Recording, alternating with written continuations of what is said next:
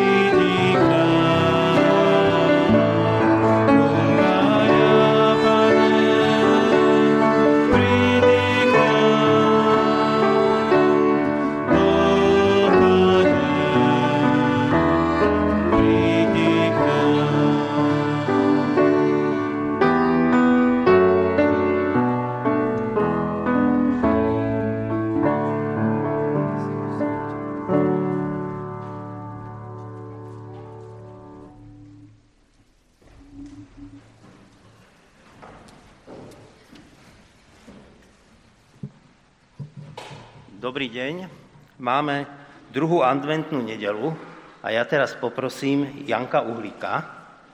Janko, poď sem, aby si nám zapálil druhú adventnú sviečku.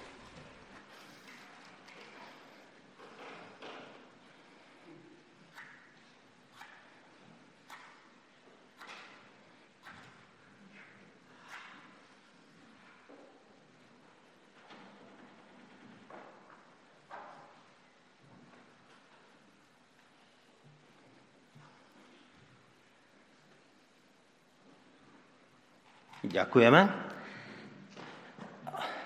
Obdobie adventu je obdobím čakania. Čakáme na Vianoce, aby sme si pripomenuli príchod pána Ježiša. Zároveň je to aj také obdobie, kedy si skôr spomenieme na to, že žijeme aj v advente, v očakávaní druhého príchodu nášho pána. A teraz piesňou, ktorú budeme spievať, chceme vyjadriť radosť, nad tým, že už Pán Boh svoju tvár pred nami neskrýva a v Pánovi Ježišovi sa nám zjavil a dal nám dar milosti. Prosím, aby sme k tejto piesni povstali.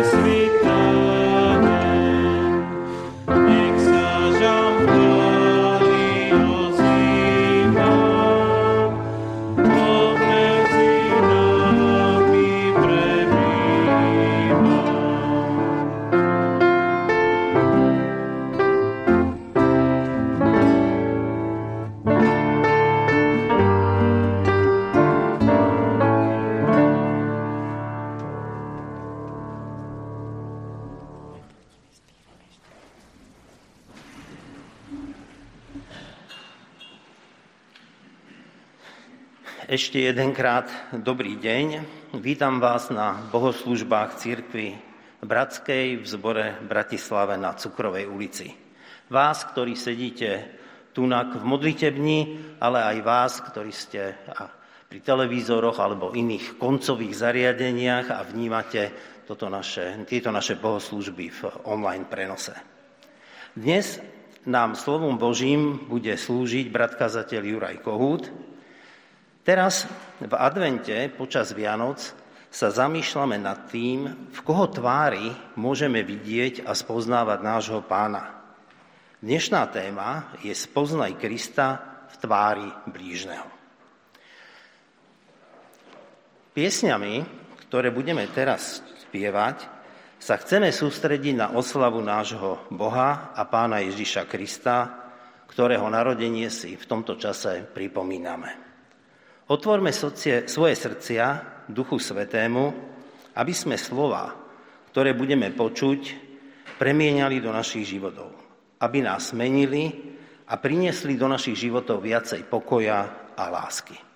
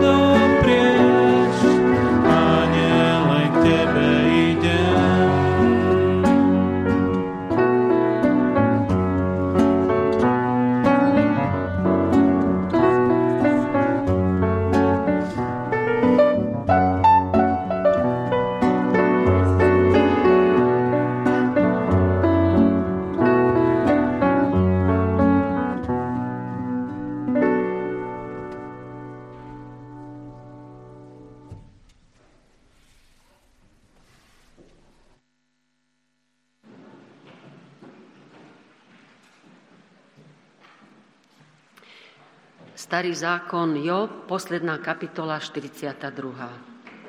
Od prvého verša. Na to Job odpovedal hospodinovi takto. Spoznal som, že môžeš všetko a že nejaký plán nie je pre teba neuskutočniteľný. Kto tu pre neznalosť zakrýva múdre rozhodnutie? Preto odpovedám, ja som hovoril o veciach, ktoré som nechápal a o divoch, o ktorých neviem. Vypočuj ma, prosím, a ja prehovorím. Budem ti klásť otázky a ty ma poučíš. Chýr o tebe sa mi dostal do ucha, ale teraz ťa na vlastné oči vidím. Preto odvolávam svoje slova a kajam sa v prachu a v popole.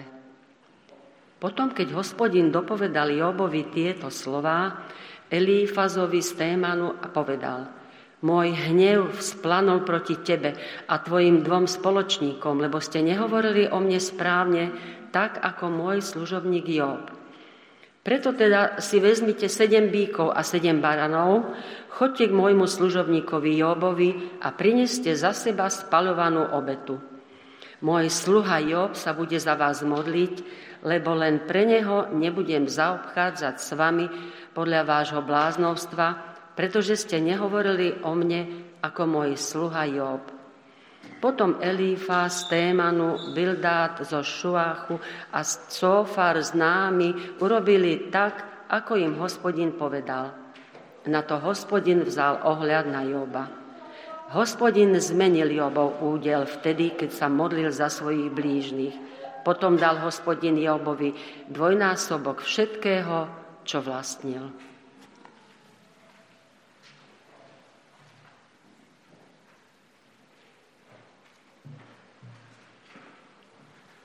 Povstaneme k modlitbe. Náš Pane, ktorý si v nebesiach, ďakujeme Ti za tento dnešný oddelený deň. Ďakujeme Ti za to, že môžeme prichádzať k Tebe a rozmýšľať nad Tvojim slovom, rozmýšľať nad Tebou, nad našim vzťahom k Tebe, nad eh, všetkým, čo utvára aj náš život tu na tejto zemi. Ďakujeme Ti za toto obdobie adventu, keď eh, s takým očakávaním čakáme deň, keď sa si budeme pripomínať narodenie Tvojho syna na túto zem, keď sa slovo stalo telom, aby bolo tu medzi nami a aby sa zjavila Tvoja tvár, zjavilo sa naše spasenie a aby sme mohli cez Pána Ježiša prichádzať k Tebe a prijímať tento veľký dar milosti. Tak Ti za to ďakujeme a prosíme ťa o to, aby si bol s nami a dal nám tú múdrosť a silu veci, ktoré spoznávame a ktoré počujeme z Tvojho slova, aby sme vedeli dávať do našich každodenných životov. Tiež ťa prosíme za tých, ktorí majú teraz také ťažké obdobia, ktorí buď sú chorí, alebo ich trápia iné veci, aby aj v tomto období mohli cítiť Tvoju blízkosť a Tvoju prítomnosť a Tvoju lásku. Pane, veľmi ťa za to prosíme a prosíme o to, aby si bol tu dneska medzi nami. Amen.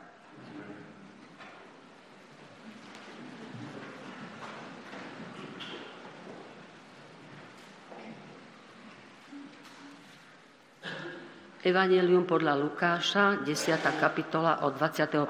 verša. V tej hodine zaplesal Ježiš v duchu svetom. Zvelebujem ťa, Otče, Pán neba i zeme, že si tieto veci skryl pred múdrymi a rozumnými a zjavil si ich maličkým. Áno, Otče, tebe sa tak páčilo. Môj otec mi odovzdal všetko a nik nevie, kto je syn, iba otec. Ani kto je otec, iba syn a ten, komu to syn bude chcieť zjaviť. Potom sa obrátil osobitne k učeníkom a povedal – Blahoslavené oči, ktoré vidia, čo vy vidíte, lebo hovorím vám, mnohí proroci a králi chceli vidieť, čo vy vidíte, ale nevideli, a počuť, čo vy počúvate, ale nepočuli. Tu vystúpil jeden znalec zákona a pokúšal Ježiša. Učiteľ, čo mám robiť, aby som sa stal dedičom väčšného života? Ježiš sa ho opýtal. A čo je napísané v zákone? Ako tam čítaš? On odpovedal. Milovať budeš pána svojho Boha z celého svojho srdca, celej svojej duše, celej svojej sily a z celej svojej mysle a svojho blížneho ako samého seba. Správne si odpovedal, povedal mu Ježiš. Toto rob a budeš žiť. Ale on, aby sa ospravedlnil, ďalej sa pýtal Ježiša. A kto je môj blížny? Na to Ježiš začal rozprávať. Istý človek zostupoval z Jeruzalema do Jericha a dostal sa do rúk zbojníkov.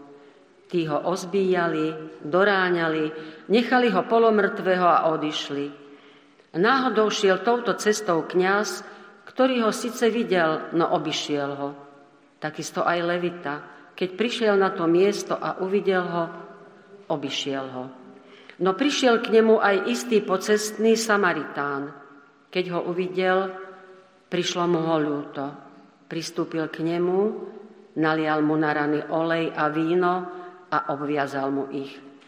Potom ho vyložil na svoje dobyča zaviezol do hostinca a postaral sa o neho. Na druhý deň vybral dva denáre, dal ich hostinskému a povedal, staraj sa o ňoho, ak na neho vynaložíš viac, na spiatočnej ceste ti to zaplatím. Kto podľa teba z tých troch sa stal blížným tomu, čo padol do rúk zbojníkov? On povedal, ten, čo mu preukázal milosrdenstvo. A Ježiš povedal, choď a rob podobne.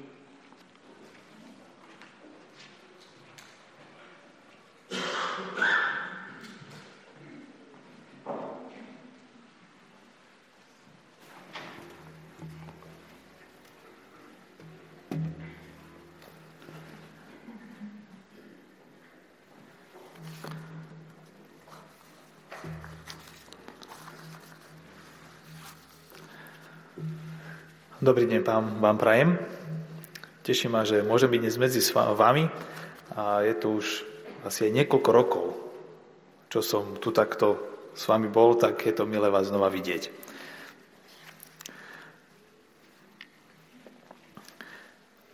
Bol som informovaný, že sme sa ocitli v sérii, aj minulý týždeň ste hovorili už o tom, o, o tvári Krista. A nevieme, ako presne ani vyzeral a niekedy možno nemáme úplne jasnú predstavu, ako by sme jeho tvár mali hľadať.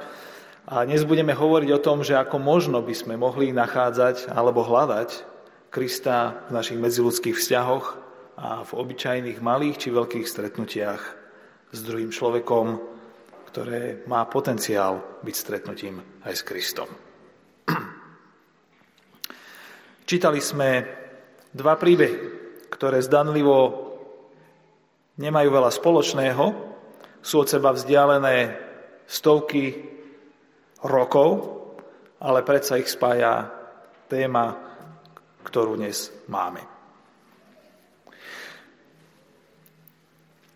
Zopár poznámok k tomu prvému príbehu, ktorý sme čítali, a to bol v podstate záver Jobovho príbehu, tak ako ho máme zapísaného v písme. Takže Jobov kontext. Job bol spravodlivý, zbožný človek, jeho integrita v spoločnosti bola vysoko uznávaná a ekonomicky bol mimoriadne úspešný. Lenže vplyvom vyššej moci prišiel o všetok majetok, všetky deti a napokon aj o zdravie. Vredy si škriabal črepmi, ako sedel v popole, čítame. Dostavilo, dostavilo sa dlhotrvajúce zúfalstvo, depresie, pocity nespravodlivosti a nezmyselnosti. Lepšie by bolo, keby som sa ani nebol narodil. Ako táto situácia trvala, prišli za Jobom priatelia. Potešiť ho. Čítali sme zo 42. kapitoly tohto príbehu, no takmer celých 40 kapitol tohto príbehu je v podstate sporom medzi Jobovými dobromyselnými priateľmi a Jobom, ktorí sa ho snažia presvedčiť Joba o tom, musel si urobiť niečo zlé, lebo inak by ťa Boh takto netrestal. Celkom určite si za to môžeš sám, len musíš zistiť, čo to je a priznať to. Jobov problém bol, že nevedel, čím takúto krízu do svojho života priviedol. Text, ktorý sme čítali, je v podstate finále, kde sa Boh po všetkých týchto sporoch Jobovi zjavuje a začína s ním hovoriť priamo, abo Job v pokore uznáva, že Božia múdrosť a počínanie presahuje naše ľudské poznanie. Zároveň Boh jasne demonstruje, že jeho dobrí priatelia sa veľmi mýlili. Neboli tvárou Krista pre túto situáciu. Aktualizácia toho druhého príbehu, ktorý sme čítali o Samaritánovi, dovolil by som si ho parafrázovať takto. V sobotu v noci prechádzal uličkou človek. Vracal sa domov z diskotéky. Prepadla ho tam banda svetovaných chlapcov, zbyli ho a okradli. Zostal tam ležať pod krikom na zemi celú noc. Predstavte si konkrétnu bratislavskú uličku. Bolo tesne nad nulou. V nedelu ráno ho ako prvý zbadal kňaz, ktorý sa ponáhľal na omšu. Už meškal, nevedel sa zastaviť. Ako druhý prechádzal okolo kolega Kostolník, ktorý tam chcel byť skôr ako jeho nadriadený. Aj ten ho radšej obišiel. Potom tou cestou vyšiel starší Róm. Tlačil pred sebou káričku s rannými kontajnerovými nálezmi. Keď zbadal holohlavého chlapca v čiernej bunde, leža na zemi, nedalo mu to. Pristavil sa.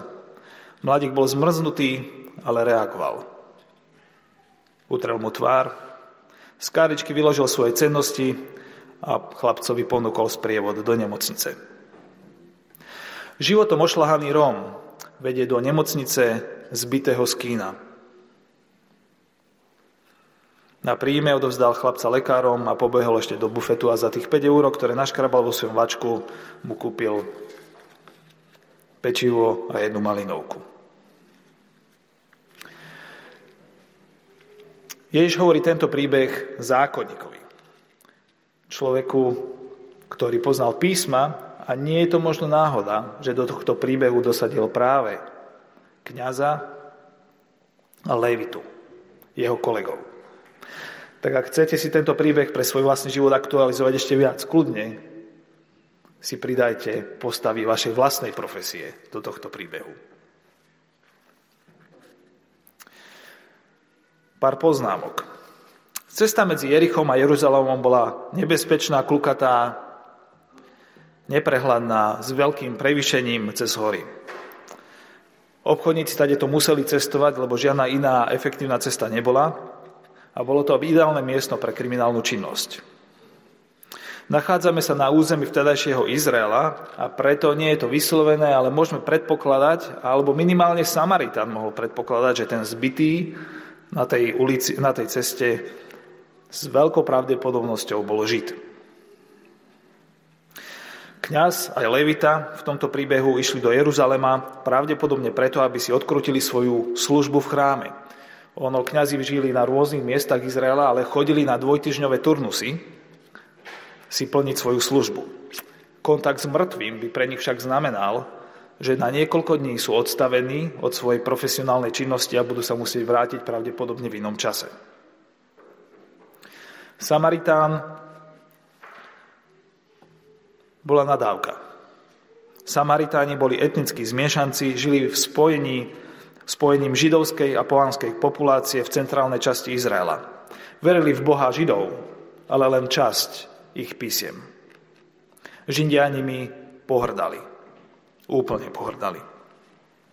A keď sa spomína hostinec, tak treba povedať, že to nebola krčma, ale bolo to, bola to skôr noclaháreň, vybudovaná špeciálne pre pocestných, s prístupom k základným potrebám ako voda a jedlo. Problém slepoty. Keď chceme vidieť tvár Krista, musíme čeliť problému slepotu, slepoty. Príbehu o Samaritánovi predchádzajú Ježišové slova. Mnohí proroci a králi chceli vidieť, čo vy vidíte, ale nevideli, a počuť, čo vy počúvate, ale nepočuli. Sú niektoré veci, ktoré chceme vidieť, ale nevieme ich vidieť, pretože to objektívne nie je možné. Nenastal ten čas, alebo to je situácia, kedy by sa to dalo vidieť. Potom sú veci, ktoré nevidíme preto, lebo nevieme, ako majú vyzerať a preto ich nevieme rozpoznať. A sú veci, ktoré vidíme, teda nevidíme, aj keď vieme, ako majú vyzerať, jednoducho preto, že sme slepí. To sa mi stáva mimochodom dosť často. Som, staviam krby a stále, každý deň na tej stavbe hľadám, kde som si položil ten alebo ten svoj pracovný nástroj doma, hľadávam veci a stačí sa opýtať manželky a ona mi vždy povie, že to mám rovno pod nosom, ale ja to nevidím. Takže ten dôvod, prečo nevidíme, môže byť rôzny, ale Ježiš tu vraví, že naozaj bol čas, kedy ľudia, niektorí ľudia chceli vidieť niečo úžasné a ten čas ešte nebol, ale vraví, že ten čas už nastal. A Ježiš tým naráža na realitu svojej vlastnej existencie, v ktorej sa Boh zjavuje tak, ako nikde inde. To je dobrá správa. Cez pohľad na Krista môžeme začať reálne a komplexne tušiť, aký Boh naozaj je a akého Boha máme hľadať aj v iných životných situáciách alebo v iných stretnutiach s ľuďmi. No problémom je, že pri pohľade na Ježiša Boha ešte automaticky vidieť nemusíme. A rovnako tak ani pri pohľade na ľudí, ktorí sú v našej blízkosti. To bol prípad aj znalca Božieho zákona, ktorý po týchto Išových slovách čítame, že chcel Ježiša pokúšať a pýta sa ho, no ale ako? Ako? Čo robiť, aby človek mal väčší život? Ako ja môžem byť súčasťou tohto, tohto komplexu, kde Boha vidno? A je možné žiť v kontakte s ním. Jeho vlastná pícha a samospravodlivosť mu bráni vidieť podstatu veci. Napriek tomu, že sa pýta, tak miesto odpovede čítame, že hľadáme ospravedlnenie. Chcel sa ospravedlniť. A kto je môj blížny? A tak nevidí. Príbeh o Samaritánovi, respektíve o dvoch bezcitných ignorantoch, ktorí sú v tom príbehu tiež, je súčasťou odpovede. Buď ako ten Samaritán, ktorým pohrdáš. To, kde sa deje život s prívlaskom väčší, nebeský alebo Boží, život, v ktorom je pozorovateľné a autentické zrkadlenie Krista, je život vzťahov, kde sme ochotní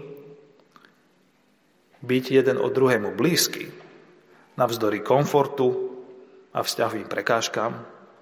Deje sa to len tam, kde sme ochotní vystúpiť z vlastnej pichy, z vlastnej predstavy o svojej spravodlivosti, či vystúpiť z vlastnej dogmatickej pravdy.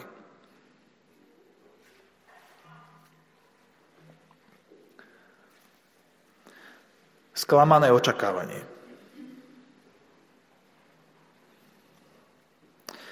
Pre mnohých ľudí by bolo prirodzené očakávať, že ak Krista v nejakých stretnutiach s ľuďmi by sme mali pozorovať, tak by to mohli byť, mohlo byť práve pri ľuďoch, ktorí sú nejakým spôsobom slušní, možno usporiadaní. Alebo pri ľuďoch, ktorí rozumejú náboženským témam, poznajú evanelium, čítajú Bibliu, chodia do kostola, vedia sa pomodliť, či sú dokonca profesionáli. Tým sa dokonca aj hovorí, že duchovný. Príbeh Joba, ako aj Samaritána, ukazuje, že toto tak vôbec nemusí byť. A častokrát to tak nie je vôbec, alebo je to presne naopak. Prílišná názorová a náboženská sebaistota, schematické vnímanie reality, hon za náboženskými povinnosťami, nedostatočné vnímanie hodnoty jednotlivca, či absencia empatie. Neschopnosť vnímať zložitosť a nejednoznačnosť reality života, posudzovanie či dokonca pokritectvo nie sú vlastnosti, ktoré by sme pozorovali na Ježišovi a preto ani takíto ľudia nie sú zväčša miestom, v ktorom by sme Krista vedeli nachádzať a rozpoznávať. No je veľmi ľahké presne takýmto človekom byť kňaz, levita, aj náboženskí, naštudovaní priatelia Joba sklamali. Ak Boh ich konfrontuje, Boh nie je takýto. A nemali by sme byť takí ani my. Prekvapujúca lokalizácia Krista. Mám štyri deti a vždy, keď si otvorím Google Maps, tak ma poteší, kde vidím práve ich fotku na tej mape. Veľmi bežne je to práve na tej adrese, kde bývame, ale niekedy vidím, že sa nachádzajú niekde inde a niekedy je to aj prekvapujúce. A jeden aj druhý prípad, je, ktorý sme čítali, tie príbehy, sú prekvapujúce v tom, že kde tieto dva príbehy lokalizujú Kristov charakter. Kde zrkadlia to, kým Boh naozaj je. Niekto by povedal, Boh môže byť hoci kde, ale jeho tvár určite nie je v človeku, ktorý je evidentne vyššou mocou, postihnutý a Bohom trestaný ako Job. A určite nebude ani v živote nejakého sociálneho a náboženského miešanca či bastarda ako Samaritán.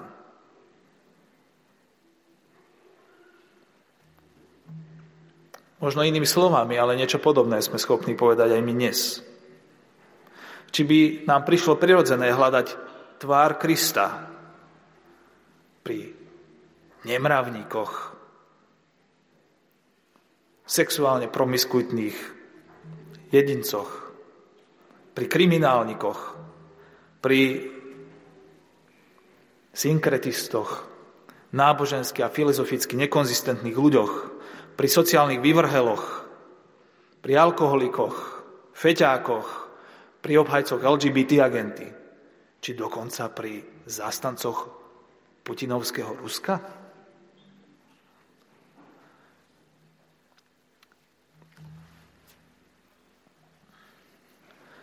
To, čo nám hovoria tieto dva príbehy, je silná káva. Nijako nepopierajú, že mnohé veci na tomto svete sú zlé. A Boh v nich nie je zjavne prítomný. Nijako nepopierajú ani to, že mnohé veci sú skvelé a Boh v nich je prítomný svojim požehnaním. No zároveň nás vyzývajú, aby sme búrali vo svojich srdciach predsudky, ktoré nám bráňa vidieť Krista na nezvyčajných a prekvapujúcich miestach. Choď a rob podobne, povedal Ježiš zákonníkovi. Samaritán sa sklonil k človeku v núdzi, hoci nemusel. Pomáha mu na svoje vlastné náklady. A je zrkadlom Krista, Kristovej tvári pre tohto človeka. Lebo Kristus, tak ako Samaritán sa skláňa k biednému zranenému svetu, k biedným a zraneným jednotlivcom, k ľuďom, ktorí si za svoju biedu do veľkej miery dokonca môžu aj sami na svoje vlastné náklady. Opúšťa komfort svojho statusu a stáva sa nikým, aby my sme sa mohli stať v ňom všetkým. A Samaritán túto realitu zrkadlí a preto v ňom môžeme pozorovať tvár Krista. Jobových múdrych priateľov Boh posiela za Jobom, aby prosili o odpustenie a s pomocou tohto človeka prosil odpustenie samotného Boha. Posiala ich za človekom, ktorým sami morálne pohrdli. A Job stáva sa sprostredkovateľom medzi nimi a Bohom. Modlí sa za nich. Participuje na tom, ako spoločne prinášajú obeď. A je zrkadlom kristovskej lásky. Kde Kristus prináša svoju obeď, modlí sa a prihovára sa za tých, ktorí sa podielali na jeho vlastnom ukrižovaní. Pre tých, ktorí ho odmietli. Prišiel na svet. No svet si vybral tmu. Dobré správy. Nemusíme byť niekým úplne špeciálnym na to, aby sme mohli zrkadliť Kristovú tvár vo vzťahoch, v ktorých sa nachádzame. Či sme v pozícii dávajúceho alebo príjmajúceho, núdzneho alebo toho, kto má dostatok. Či sme životom žehnaní alebo sa tak cítime, alebo sme naopak skľúčení a sa tak cítime. Môžeme byť aj v jednom, aj v druhom zrkadlom Krista pre ľudí okolo nás.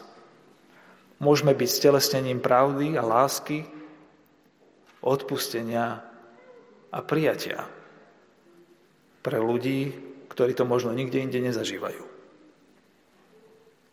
Opäť, či sme v biede alebo na vrchole. Toto je možné. Tá druhá dobrá správa je, že môžeme Kristovú tvár hľadať a do istej miery a možno do veľkej miery nachádzať aj v ľuďoch, pri ktorých by sme to nepredpokladali. Pri ľuďoch, ktorí možno na prvý pohľad s Kristom majú len veľmi málo spoločné.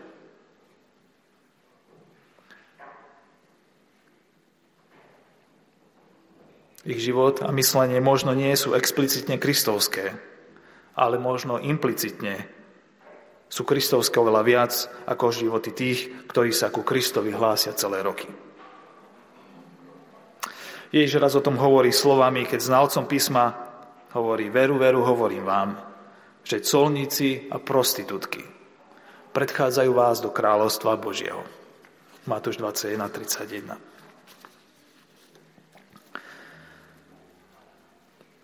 Mnohokrát som mal možnosť vnímať Boha cez druhých ľudí. Častokrát bolo, to bolo v kontexte kresťanskej komunity. Musím sa priznať, že viackrát som sa ocitol aj v situácii, keď práve vďaka kresťanskej komunite som mal problém vnímať, kto naozaj Kristus je. Lebo aj medzi nami kresťanmi sa objaví všeličo. Aj pri dobrom úmysle. No paradoxne vo väčšine naozaj ťažkých a zlomových okamihoch môjho života, a z tohto nechcem robiť pravidlo, ale tak sa to stalo, mi Ježiš ukazoval svoju tvár na veľmi nečakaných miestach, pre mňa nečakaných miestach. Hovoril ku mne cez myslenie jedného mormonského manažéra, inokedy cez doktorku starajúce sa o umierajúce deti, či cez biznismena daviaceho sklo Sejel som raz s priateľmi na obede a hovorím mladej žene, že počúvaj, tvoj otec je pre mňa strašne dôležitý človek. Nikdy sme neboli v dlhodobom kontakte, ale počas jednej krízy môjho života, kde som mal pocit, že tí, čo mi boli najbližší, sa jednoducho stali mi veľmi vzdialenými. Sa tvoj otec ku mne postavil a veľmi výrazným spôsobom mi pomohol. A vo chvíli, keď som mal pocit, že neviem, kto je Kristus, lebo tí, ktorí sa ku nemu hlásia, sa správajú pre mňa nie celkom pochopiteľným spôsobom, sa on stal pre mňa Kristovou tvárou. A vďaka tomu som na Boha nezanevrel. Priatelia, ak tí z vás, ktorí si hovoríme Kristovi následovníci, nepodceňujme ani potenciál, ani dôležitosť toho, ako veľmi tento svet a my navzájom potrebujeme byť tvárou láskavého a dobrého Krista jeden voči druhému. Pozývam vás, aby sme vstupovali do vzájomnej blízkosti, aby sme v nej objavovali a zakadlili tvár toho, ktorý sa vzdal všetkého aby sa nám stal blízkym až na veky. Amen.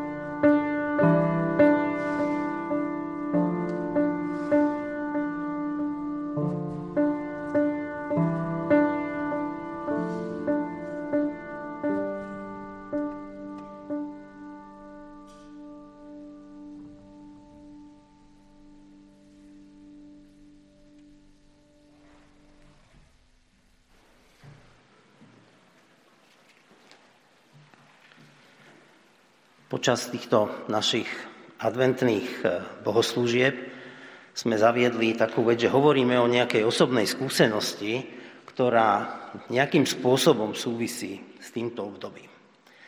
A ja môžem povedať, že teraz mám jednu takú skúsenosť, ktorá sa stala práve pred nedávnom a stala sa v stredu, keď eh, z tejto zeme si pán Boh odvolal moju mamu Helenku Čičelovú.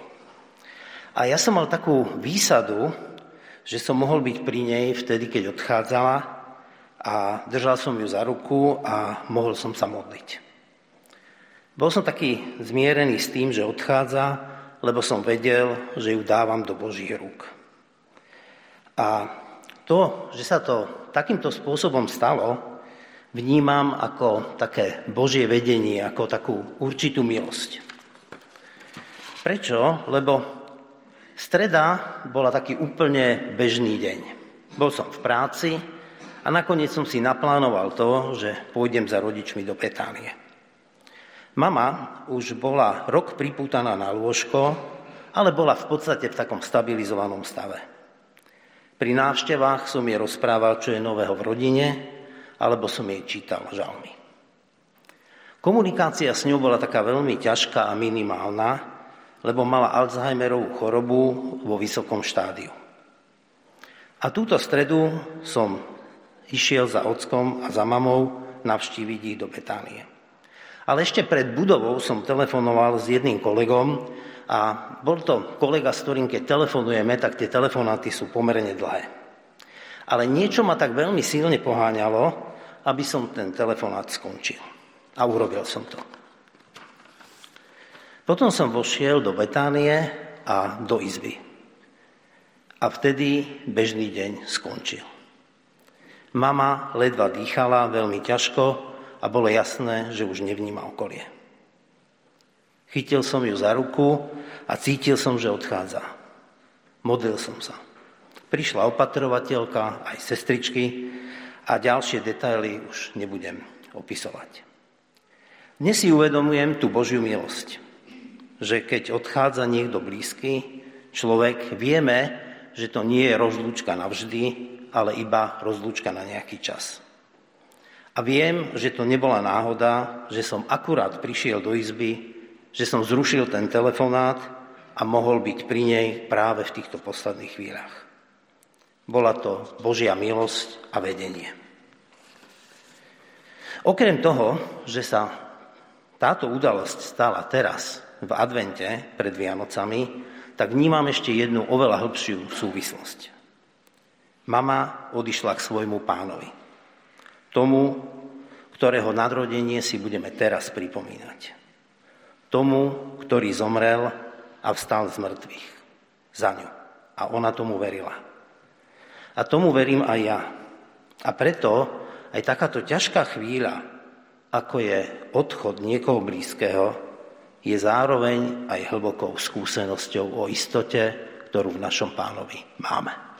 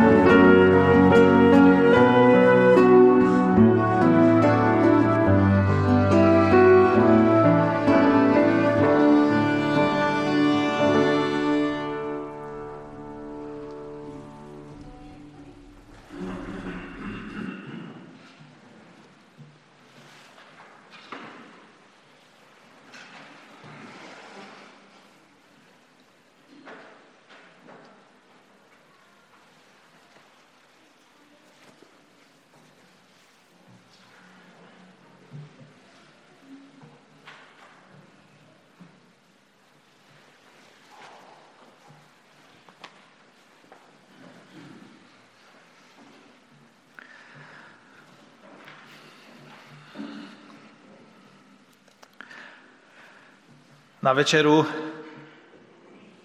takto štandardne v našich vzťahoch chodí, pozývame priateľov. Alebo pracovných partnerov, s ktorými sa chceme v nejakej miere, miere priateliť. Pre Krista, ak čítate Evanelia, to bol úplný štandard, že s každým, s kým sa dalo, tak jedol. Chcel byť blízky. A toto je vec, ktorú prikázal aj nám, aby sme robili, keď sa my navzájom stretávame. Aby sme toto jeho stolovanie, ktoré on vždy ponúkal pre prostitútky aj zákonníkov. Pre vyvrhelov aj pre tých zo spoločenských špičiek. Aby toto stolovanie sme živili medzi sebou ďalej. Lebo on dáva svoj život preto, aby bol blízky nám.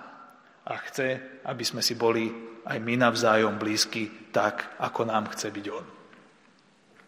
A preto vás vítam aj pri tomto stole, kde si budeme pripomínať Jeho smrť eh, v týchto fyzických prejavoch ako chlieb a víno.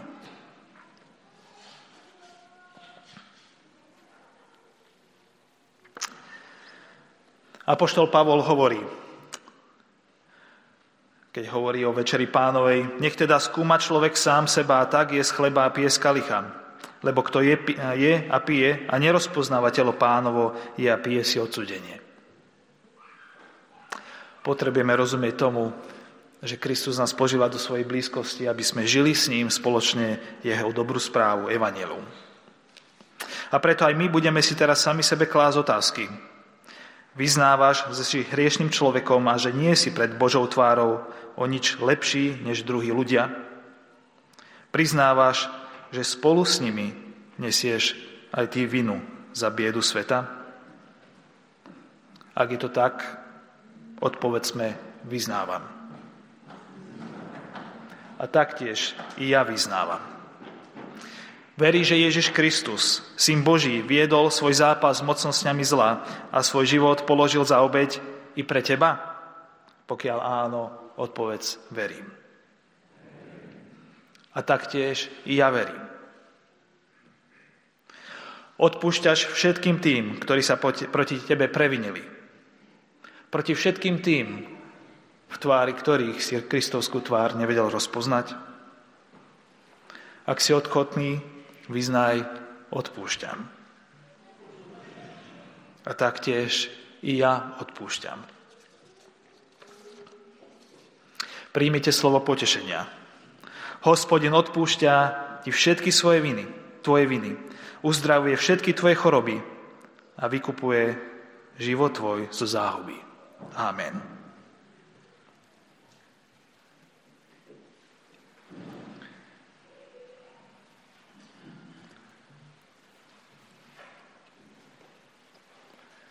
Pán Ježiš vtedy, v ten večer, ale tak nám káže aj dnes. Vzal chlieb, dobrorečil, vzdával vďaky, lámal ho a povedal, toto je moje telo, ktoré sa vydáva pre vás. Jedzte z neho, to robte na moju pamiatku.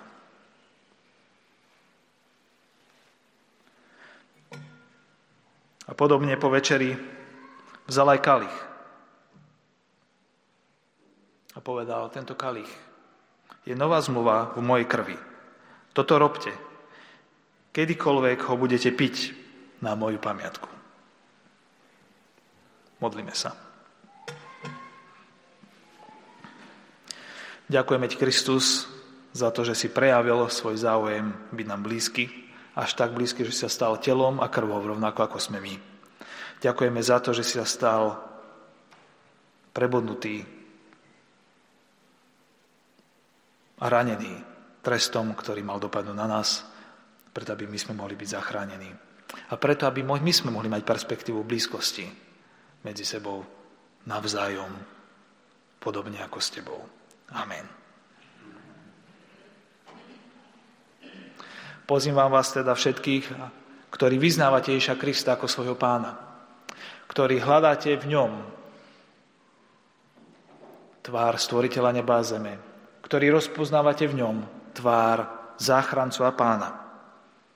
všetkých vás, ktorí chcete túto tvár zrkadliť aj vo svojom okolí ďalej. Poďte, jedzte a pite spôsobom, ako máte zaužívaný.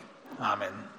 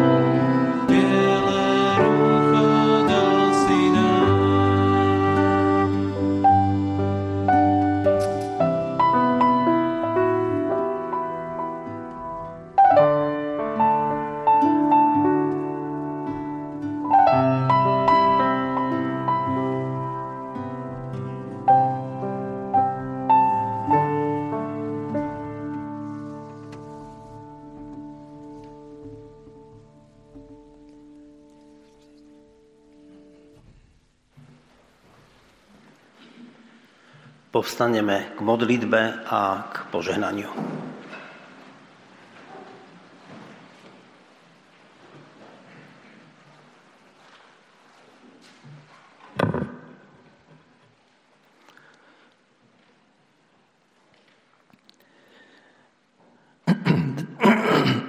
Drahý náš Pane, Ty si prišiel na túto zem na to, aby si uskutočnil utrpenie a smrť, ktoré sa stali zástupnými utrpeniami a smrťou pre všetkých ľudí, ktorí zahrešili na tejto zemi. Ale ty si okrem tohoto diela otvorenia cesty pre zmierenie s našim Otcom si uskutočnil aj vyučovanie a priniesol si oslobodzujúce myšlienky, ktoré nás eh, vedú a inšpirujú po celý náš život. A takouto myšlienkou je aj tá myšlienka o hľadaní Tvojej tváre vo vš- v tvári všetkých ľudí, ktorých stretáme. Ale aj o tom, že my máme zrkadliť Tvoju tvár pre nich. Ďakujeme Ti za toto Tvoje veľké dielo, ktoré si na zem priniesol a ktoré doteraz je hlavným oslobodzujúcim dielom pre spasenie ľudí. Amen.